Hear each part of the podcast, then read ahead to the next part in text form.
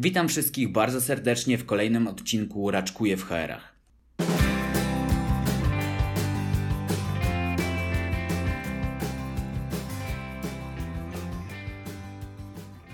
Jest dzisiaj ze mną Adrianna Gęsiarz, czyli rekruter techniczny oraz team leader zespołu rekruterów.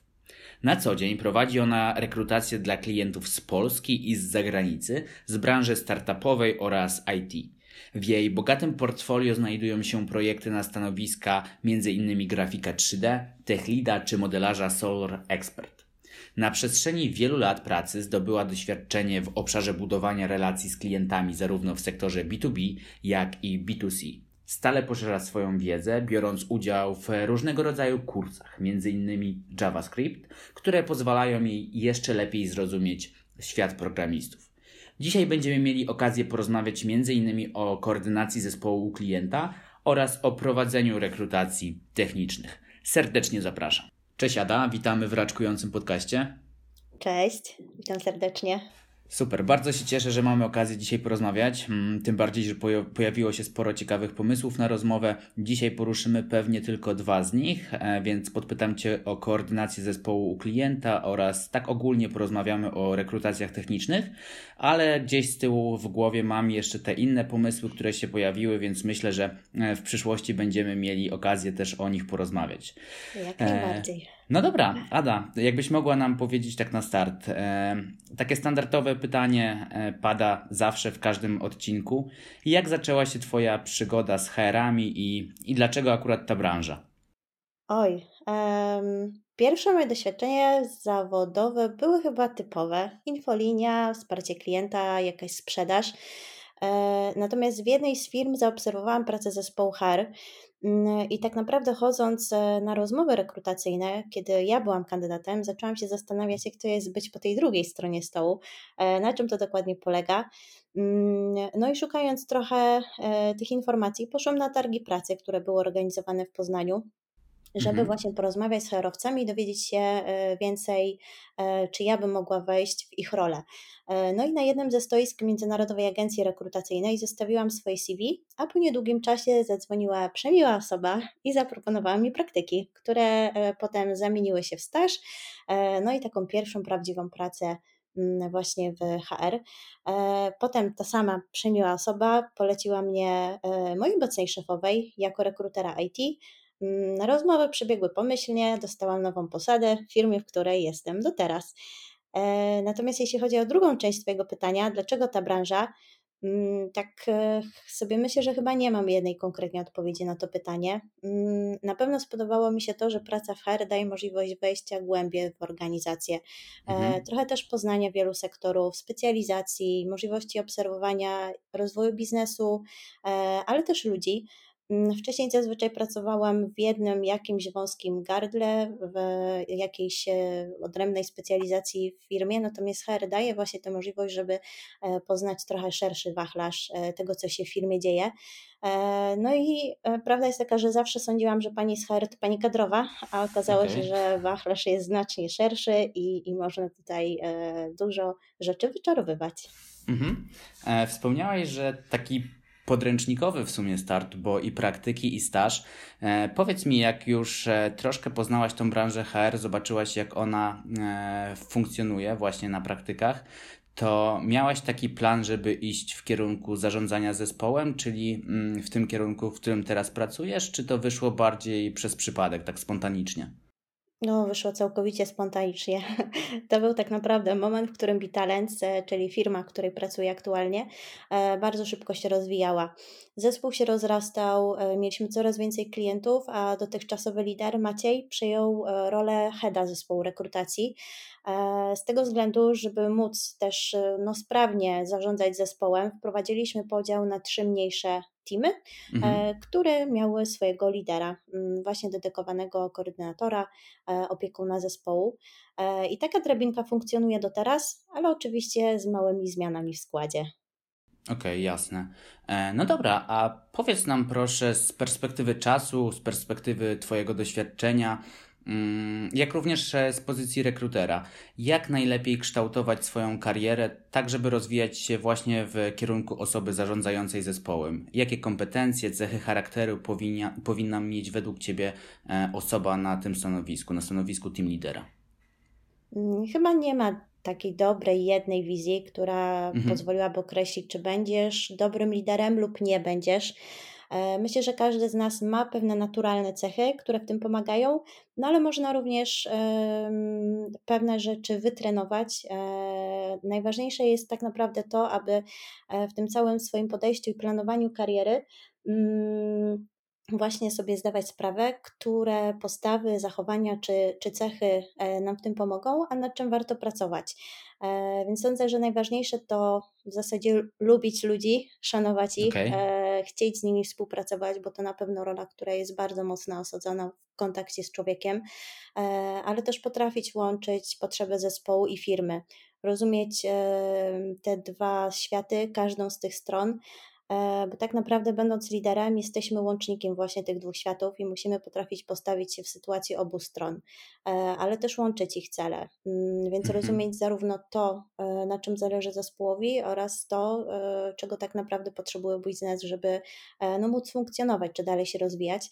Na pewno więc przyda się zorientowanie na cel, e, plus taka trochę odwaga do realizacji planu, czasami odporność na krytykę, otwartość na, e, na zmiany, bo, bo często e, jesteśmy też tym ogniwem, który nowe zmiany wdraża, czy, czy na przykład mhm. kieruje nimi, więc też trzeba czuć się w tym aspekcie dobrze. Ale na pewno ważna jest też autentyczność, bo ludzie naprawdę zawsze wyczuwają blef i że nie jesteś sobą, czy, czy udajesz kogoś innego. E, więc taka właśnie autentyczność, e, plus myślę, że mm, no jak zawsze i wszędzie, czyli wiara w pomyślny przebieg wydarzeń, e, bycie pozytywnym i, i taka też skuteczna komunikacja na pewno. Super. No dobra, fajne wskazówki, fajne rady, ale nie chciałbym, żeby, mm, żeby było tak łatwo dla ciebie, więc trochę muszę pokombinować z pytaniami, żeby sprawić ci delikatną trudność. E, no, twoje zdanie już znam na ten temat. Mm, no, ale często spotykam się też z taką opinią, że właśnie nie każdy nadaje się na lidera. E, no i wiadomo, że dużo rzeczy możemy się nauczyć, tak jak wspomniałaś, ale też dużą rolę odgrywa nasz charakter, nasz sposób bycia. E, jak się możesz do tego odnieść? Mhm. Myślę, że każdy może spróbować. Mm, I tak naprawdę dopiero czasami próba jest najlepszą weryfikacją. E, ważne jest też to, żeby, tak jak wspomniałam, zdawać sobie sprawę z własnych kompetencji czy jakichś braków i pamiętać, że no, lider powinien nadawać rytm działaniom i tak naprawdę być driverem zespołu. E, natomiast no, oczywiście są też cechy, które mogą to wszystko bardzo mocno utrudnić. Mm, natomiast warto y, pamiętać o tym, że najważniejsze jest to, aby zdawać sobie z tego wszystkiego e, sprawę i po prostu nad sobą pracować, mhm. budować w sobie pewne zachowania, e, pewne postawy. Mm, no bo jeśli ktoś bardzo pragnie być liderem i wierzy w siebie, wie, że może być e, dobrym, e, dobrą osobą, która będzie zarządzać teamem, e, no to dlaczego to stopować? Wtedy pewnie lepiej jest wytoczyć odpowiednią ścieżkę dla tej osoby, niż od razu zakładać, że to się na pewno nie uda. Mm, sądzę też, że można bardzo dużo rzeczy tak jak wspomniałam, mm, wytrenować, natomiast zbudować też z nich pewną strukturę zachowań. E, pewne frameworki e, dobrych e, postaw. Mhm. No i na tym potem bazować, rozwijać się, uczyć i starać być coraz lepszym. Super, takim technicznym akcentem zakończyłaś. No dobra, zanim zaczniemy dokładnie wchodzić już w ten temat koordynacji zespołu klienta, myślę, że jeszcze warto by było przedstawić naszym słuchaczom temat RPO. Mm, czy możesz powiedzieć, czym w ogóle jest e, ta metoda, ta, ta funkcja? Nie wiem, jak to dobrze w sumie nawet określić. Mhm. E, RPO, czyli Recruitment Process Outsourcing, jest tak naprawdę outsourcingiem procesów rekrutacyjnych. E, natomiast model ten zakłada współpracę z jednym dedykowanym rekruterem lub zespołem takich rekruterów, e, którzy realizują usługę wyłącznie dla jednego zleceniodawcy. Mhm. Wtedy taka firma może wdrożyć rekrutera we własne wewnętrzne procesy, przekazać wszystkie niezbędne informacje, czy na przykład dostępy do systemów, żeby ten rekruter lub ta grupa mogli pracować jak e, osoba zatrudniona w środku organizacji. Mm, ten model charakteryzuje się przede wszystkim tym, że, jest, e, że jesteśmy dedykowani właśnie tej jednej firmie, a nie jak to często bywa przy tradycyjnym modelu współpracy e, agencja-firma, że mamy kilku klientów na raz. Mhm, jasne. No dobra, dobra. A powiedz mi, bo z tego co, co wiem, ty obecnie prowadzisz, koordynujesz team, u jednego z klientów Bitalens, ale jak to wygląda, jeśli chodzi o e, drużynę? Czy tutaj prowadzisz tylko i wyłącznie rekruterów z Bitalens, czy skład jest taki mieszany? Jak to wygląda? Mm, tak, prowadzę e, zespół, który jest zatrudniony w Bitalens. Mhm. Są to trzy osoby plus ja. Każda z nas prowadzi projekty rekrutacyjne właśnie dla tego jednego klienta i staramy się jako zespół wzajemnie wspierać w tym wszystkim i e, realizować e, no, powierzone cele po prostu. Jasne. E, a jakbyś mogła opisać, jak wygląda taki proces koordynacji teamu właśnie, mm, właśnie u klienta, nie, nie u siebie w firmie? No bo tutaj domyślam się, że możesz spotykać się z pewnymi trudnościami spowodowanymi tym, że no jednak jesteś z zewnątrz i troszkę inaczej na ciebie mo mogą patrzeć osoby w firmie? Mhm. No, tak naprawdę myślę, że bardzo dużo zależy od tego, w jaki sposób my też postaramy się wejść do danej organizacji. Jeśli też ze swojej strony pokażemy e, zaangażowanie, będziemy chcieć się stać częścią tej organizacji, e, poznać ludzi, poznać procesy, e, zbudować też mosty tej mhm. komunikacji i się po prostu poznać jako ludzie, to myślę, że jak najbardziej jest w pełni e, to możliwe, żeby obie strony poczuły, że jesteśmy częścią wewnętrznego zespołu e, i myślę, czuję, że tak się stało również e, w przypadku naszego klienta. Bierzemy również udział w wewnętrznych integracjach. Mamy dostęp do wszystkich wewnętrznych procedur, systemów, informacji, które pozwalają nam prowadzić procesy do przodu. Jesteśmy na całym etapie mm, rekrutacji od momentu e, jej rozpoczęcia do momentu e, wysłania oferty dla kandydata, e, więc po prostu to jest typowa praca, jaką wspiera wewnętrzny rekruter mhm. i myślę, że jak najbardziej to jest możliwe, żeby samodzielnie, jako osoba z zewnątrz, poczuć się częścią organizacji, ale to, żeby ta firma mogła nam zaufać i również poczuć, że ok, oni są naszym składem E, i możemy tutaj być w pełni szczerzy, transparentni i po prostu działać jak jedna drużyna. Rozumiem. No dobrze, a co w takim razie jest dla Ciebie najtrudniejsze w byciu liderem zespołu? Mm, I tutaj, jeśli moglibyśmy to podzielić na zarówno bycie liderem e, w swojej firmie, jak i u klienta, czy widzisz tutaj jakieś różnice w tych trudnościach? E, myślę, że najtrudniejsze jest dostosowanie się do potrzeb każdej ze stron, żeby były one zadowolone, żeby każdy czuł się komfortowo i mógł po prostu osiągać swoje cele, pracować efektywnie. E, mam tutaj na myśli zarówno klienta, jak i zespół mhm. E, oraz po prostu osoby, które również zostały we wnętrzu Bitalens, z którymi też cały czas mamy kontakt. Mm, więc myślę, że branie pod uwagę właśnie tych kilku stron jest tutaj po pierwsze bardzo istotne. E, pojawia się wiele interesów, e, rzeczy do, do, do zagospodarowania, plus właśnie takich e, kwestii do, do zadbania i łączenie tych wszystkich mm, rzeczy jest, jest czasami wyzwaniem, ale myślę, że do, do pogodzenia jest to wszystko. Jasne. Wiesz co, zastanawiałem się jeszcze nad taką kwestią, e, dlaczego w ogóle klient może być zainteresowany opcją współpracy na zasadach RPO z, e, z tym liderem. Przecież można by było przypuszczać, że jest to osoba, która no, wchodząc do firmy nie zna zasad panujących w firmie procesów, struktur, e, ponieważ no, przychodzi z zewnątrz, czy nie łatwiej by było po prostu zatrudnić kogoś przez awans wewnętrzny, wewnątrz firmy, a zacząć współpracę tylko i wyłącznie z rekruterami? E, wiesz co, myślę, że czasem dobrze jest po prostu móc oczekiwać wyników, okay. E, będąc klientem i, e, i po prostu czekać na nie, wprowadzić do procesu i niech się dzieje. Niech ktoś inny się stara, niech koordynuje ten zespół.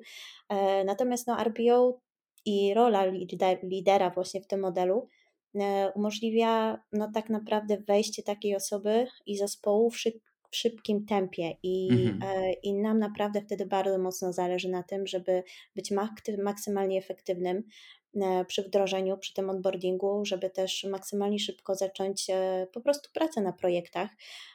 Więc jeśli w końcu też zrealizujemy te swoje cele, mamy pierwsze zatrudnienia czy sukcesy, no to tak naprawdę wtedy widzimy właśnie te, te pierwsze efekty i możemy też e, pokazać, że to, to była dobra, e, dobra decyzja.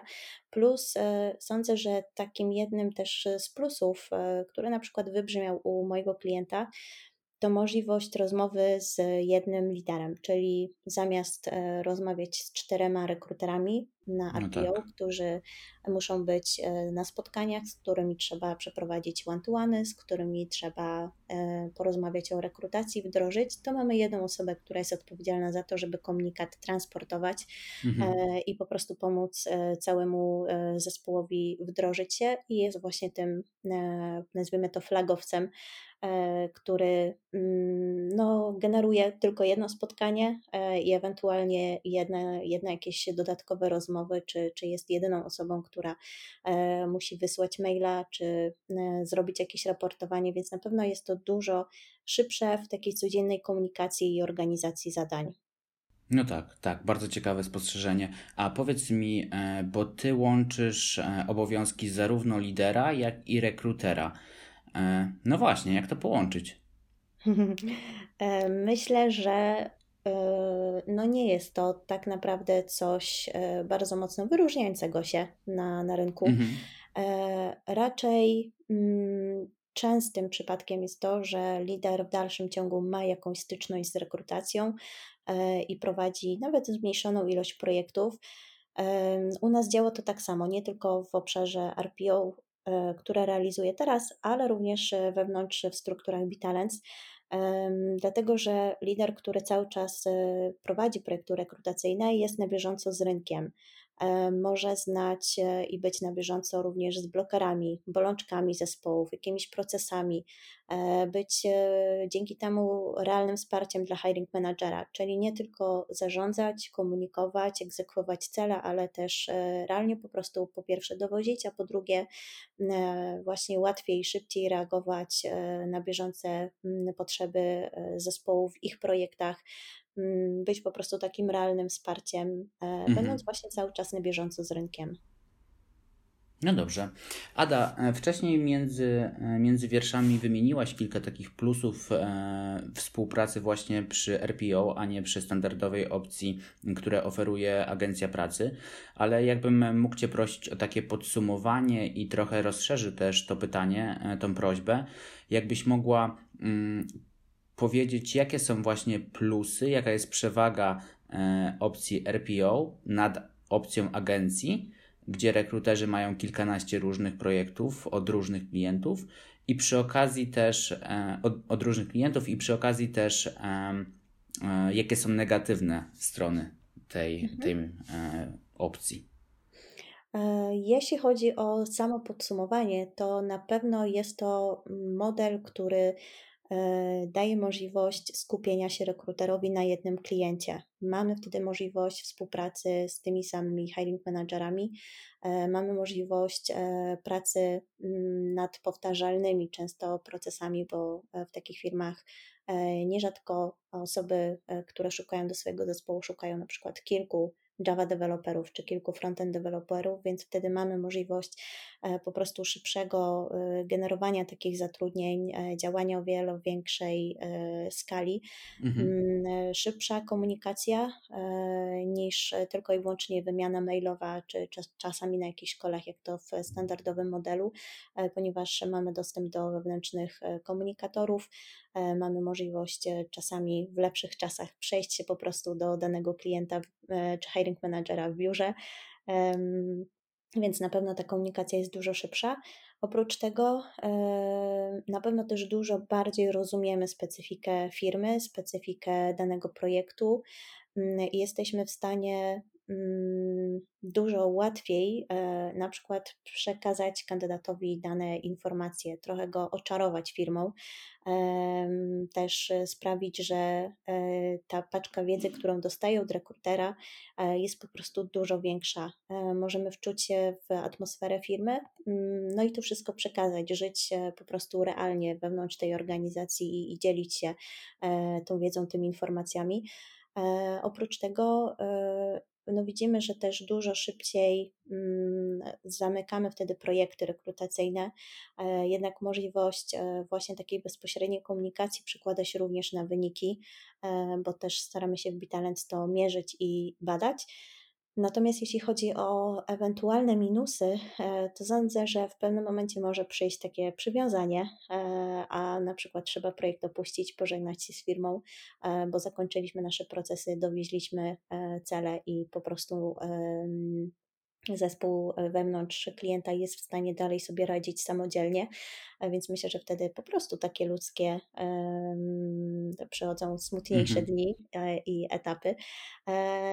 Jeśli chodzi o inne aspekty, to bardziej takie związane również z naszą, e, nazwijmy to, macierzystą firmą. Czyli będąc na RPO, jesteśmy w pełni dedykowani klientowi, e, stajemy się e, wewnątrz, wewnątrz tym rekruterem i, i żyjemy tą komórką. Natomiast no w dalszym ciągu gdzieś tą jedną nogą jesteśmy w Bitalens i czasami trzeba to umieć albo łączyć, albo rozgraniczyć, jeśli chodzi na przykład o priorytety, e, o to, na co poświęcić czas, e, czy, mhm. czy w to się e, wdrożyć, czy na kim się skupić, jeśli chodzi na przykład o jakieś, nie wiem, wewnętrzne projekty i tak dalej. Więc to na pewno mhm. też jest takim, myślę, że ciekawym wyzwaniem dla rekrutera. Jasne. Super. E, no dobrze, jeszcze jedno pytanie odnośnie tej, e, tej kwestii koordynacji zespołu. Mm, jakbyś mogła polecić jakieś kursy, warsztaty lub książki, które Twoim zdaniem są pomocne w budowaniu mm, wiedzy na temat właśnie prowadzenia zespołu, bycia dobrym liderem, osiągania celów? Mhm. Z książek na pewno e, poleciłabym pracować inaczej. E, oprócz tego świetna książka Powerful, mhm. w którą bardzo mocno w Bitalens wierzymy. Oprócz tego bardzo mi się też podobała inteligencja emocjonalna.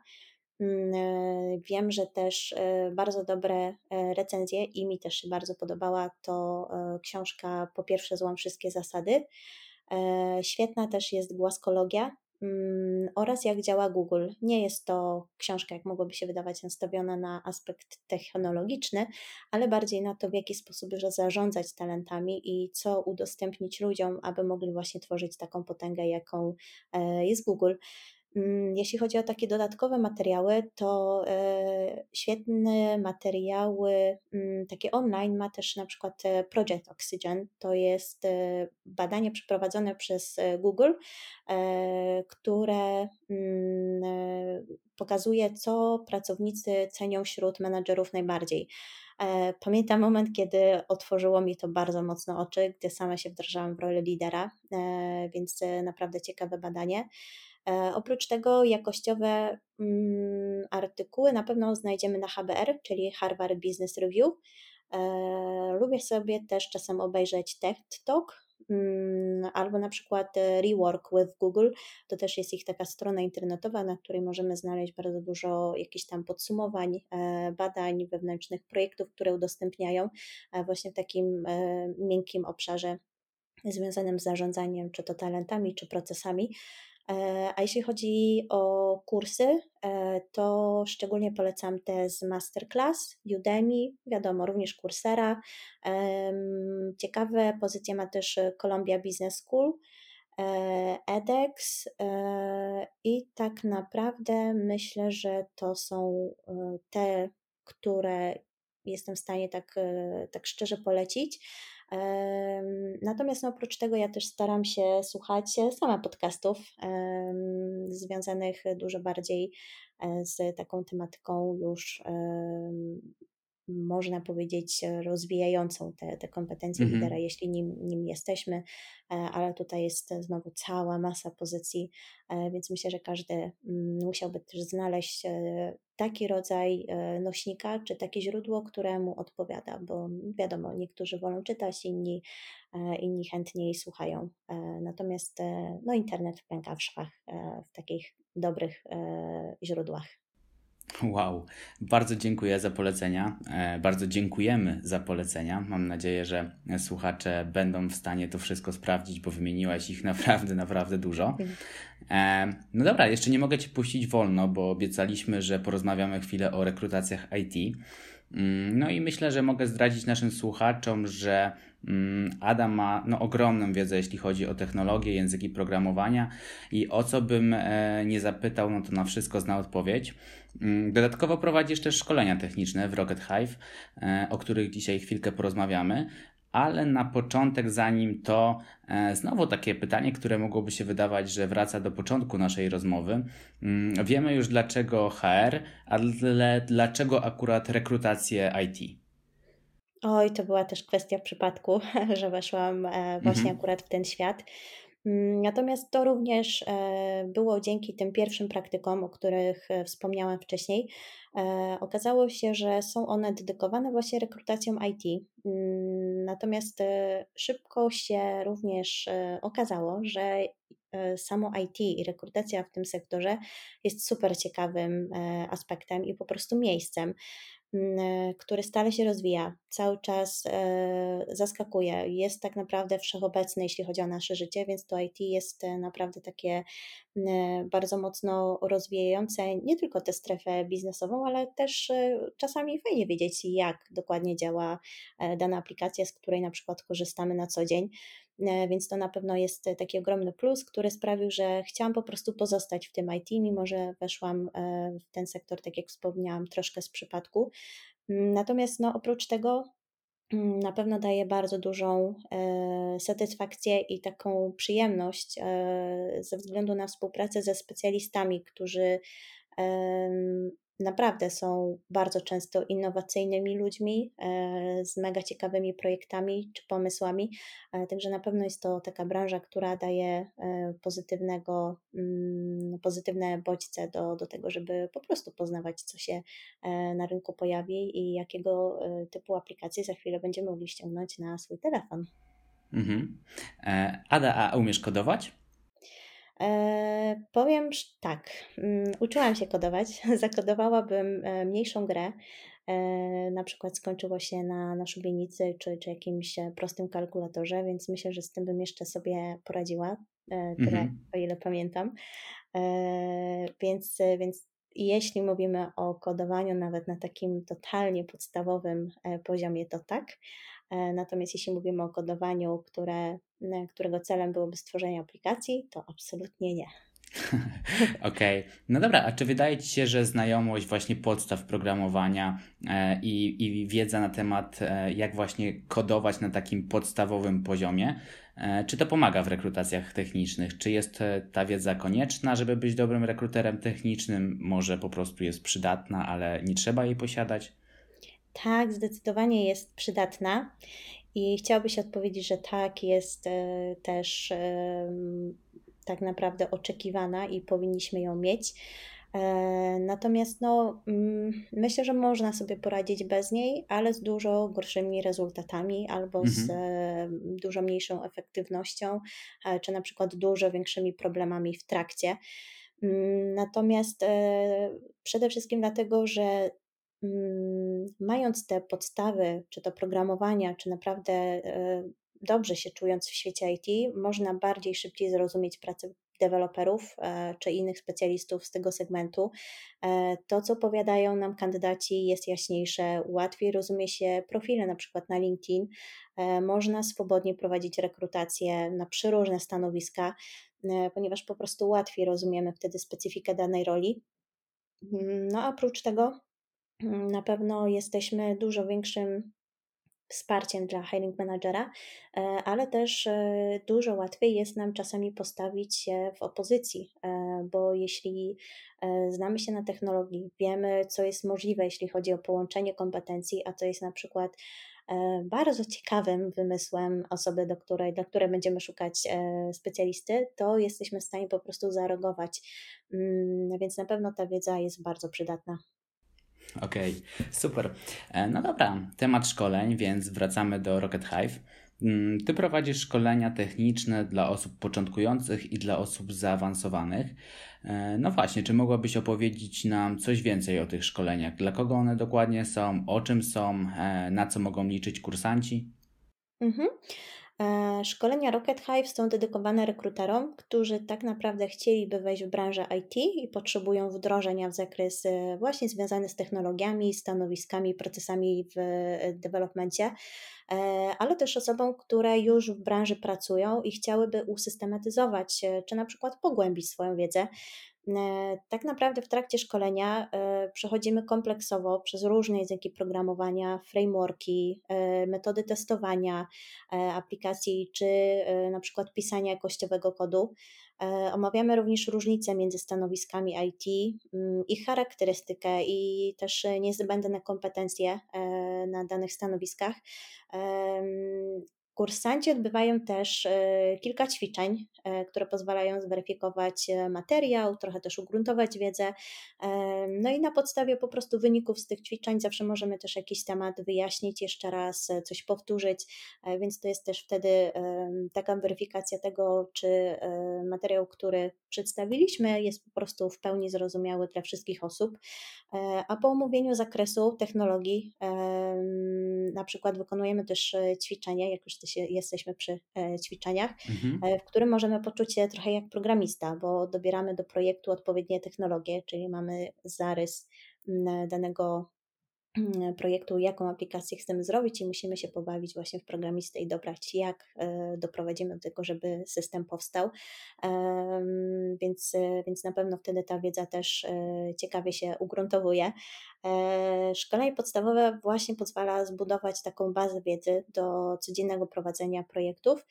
E, natomiast szkolenie zaawansowane bardzo mocno rozszerza zakres tematyczny z tego poprzedniego, e, no i dodaje dużo więcej szczegółów, e, trochę też głębiej wchodzi w działanie technologii, wykorzystanie danych języków programowania, czy na przykład poznajemy tam jakieś nowinki, czy już takie bardziej segmenty wiedzy, które są zazwyczaj wiązane z osobami technicznymi.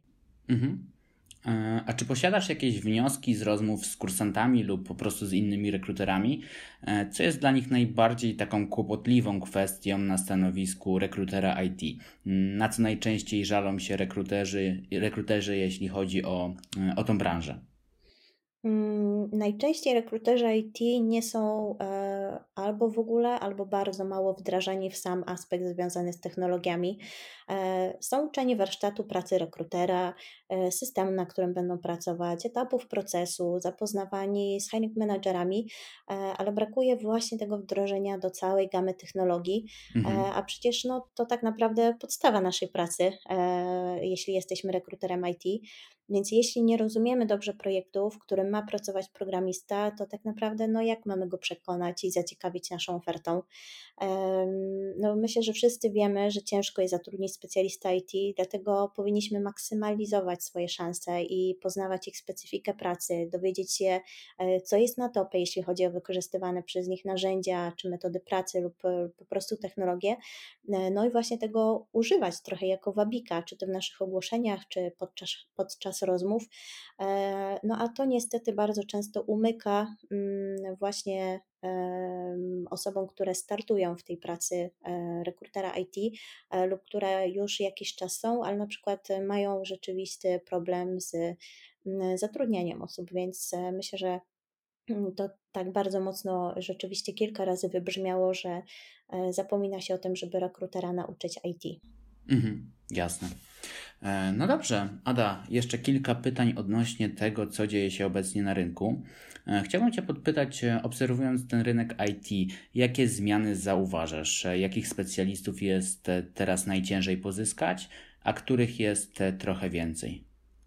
Mm, myślę, że widać tendencję wzrostową wśród osób zainteresowanych frontendem i takich specjalistów rzeczywiście przybywa. E, no, ale nie musi to oznaczyć, że będzie nam łatwiej ich zatrudnić, e, mhm. ponieważ e, no, jest bardzo dużo ofert pracy dla tych osób. Jak wiemy, wszystko teraz dzieje się online.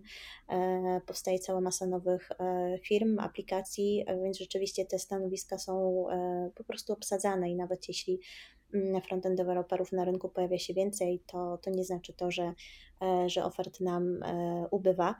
E, nie brakuje też tak naprawdę na rynku Java deweloperów, bo jest to też taka bardzo mocno popularna wśród programistów technologia, ale tutaj również panuje cały czas deficyt tych specjalistów i są firmy, które prowadzą takie rekrutacje nieustannie, e, jako po prostu e, procesy ciągłe. Mhm. Najczęściej takie stanowiska wiążą się z pracą w dużych organizacjach, w międzynarodowych korporacjach, które po prostu no, cały czas mają tę potrzebę rozwoju, powiększania e, zespołu, więc rzeczywiście Java deweloperów jest dużo, ale pracy dla nich również. Bardzo problematyczne jest też znalezienie DevOpsów, a tak e, można powiedzieć najłatwiej jest chyba jednak znaleźć czy, czy zatrudnić specjalistę już bardziej od tego utrzymania aplikacji, czyli na przykład administratora. Mhm. Rzeczywiście tutaj widać, że, e, że tych specjalistów na rynku e, nie brakuje. Mm, często blokerem stają się również stawki dla polskich firm. E, jednak ten napływ organizacji zachodnim kapitałem powoduje takie mocno silne podbicie wynagrodzeń, no co czasem właśnie powoduje różnice w wynagrodzeniach rzędu kilku, kilkunastu tysięcy przy tych samych wymaganiach mm, wobec kandydata, co no też nie ułatwia nam znalezienia danej osoby. Jasne. A zastanawiałaś się, czy ta sytuacja będzie się zmieniać na przestrzeni następnych kilku miesięcy, może lat? Czy to w ogóle jest możliwe, czy raczej, e, raczej tak zostanie, że, że w ten frontend będzie łatwiej wejść i tych specjalistów na przykład będzie rzeczywiście dużo, a ofert, e, ofert nie będzie tak, tak sporo? E, Myślę, że mm, byłoby to do jakiegoś zdiagnozowania i, i e, przynajmniej takiej delikatnej analizy, e, ponieważ no jednak z roku na rok trwały takie badania i można te wyniki znaleźć w sieci. Natomiast sądzę, że e, na ten moment jest to poniekąd niewiadoma ze względu po prostu na sytuację, która panuje. Mhm. E, możemy tylko analizować, jak pandemia wpłynie na kolejne firmy IT, natomiast e, no już wiemy, że wiele z nich miało bardzo duże problemy, niektóre musiały zakończyć działalność. Natomiast specjaliści IT z tych organizacji bardzo szybko znaleźli zatrudnienie. Też jako Bitalent to mocno obserwowaliśmy, często byliśmy łącznikiem takich kandydatów e, i rzeczywiście myślę, że może zdarzyć się podobnie w najbliższym czasie, e, więc myślę, że raczej możemy się spodziewać różnorodnych zdarzeń, okay. E, no bo są firmy, które też dobrze odnalazły się w nowej rzeczywistości i to je rzeczywiście naprawdę ogromnie napędza. Mm, tak więc no, trochę czas pokaże, co się wydarzy. Mhm. Jasne. No dobrze, ostatnie pytanie. E, najciekawsza rekrutacja IT, jaką prowadziłaś? Na jakie stanowisko i dlaczego była dla Ciebie najciekawsza? Czego Cię nauczyło? No nie, to jest trudne pytanie. Nie chcę wybierać jednej, e, jednej ulubionej, e, ale mogę Ci powiedzieć, jak to wygląda, jeśli chodzi o docenianie konkretnych ról. A na pewno są nimi stanowiska menedżerskie lub C-level E, przede okay. wszystkim ze względu na to, że pozwalają poznać mm, bardzo mądrych, bardzo ciekawych ludzi.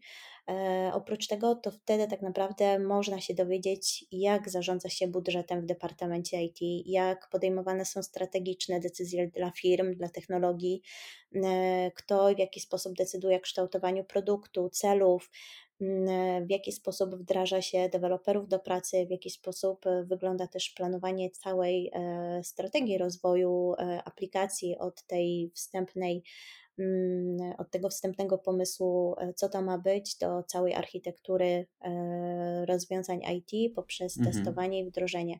Więc e, najczęściej rzeczywiście takie rozmowy to są kopalnie wiedzy, mm, a wiadomo, że każda firma czasami ma jakieś swoje pomysły, swoje potrzeby, swoje procesy, więc to często różni się znacznie. Także co rozmowa, to, to często czuję, że okej, okay, tego jeszcze nie słyszałam.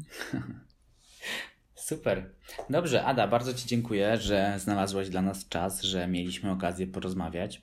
E, bardzo się przyjemnie rozmawiało. Tak jak wspomniałem na początku naszej rozmowy, tych tematów było sporo do wyboru, więc mam nadzieję, że jeszcze będziemy mieli w przyszłości okazję e, poruszyć te, o których dzisiaj nie porozmawialiśmy. No i wielkie dzięki za wszystkie te materiały oraz, e, oraz kursy, które poleciłaś, książki. No mam nadzieję, że słuchaczom się podobało i bardzo Ci dziękuję. Ja również mam nadzieję, że się podobało. Bardzo dziękuję za tę możliwość. E, było super. Mm, no i mam nadzieję, że do usłyszenia. Super. Do usłyszenia. Pa, pa. Cześć.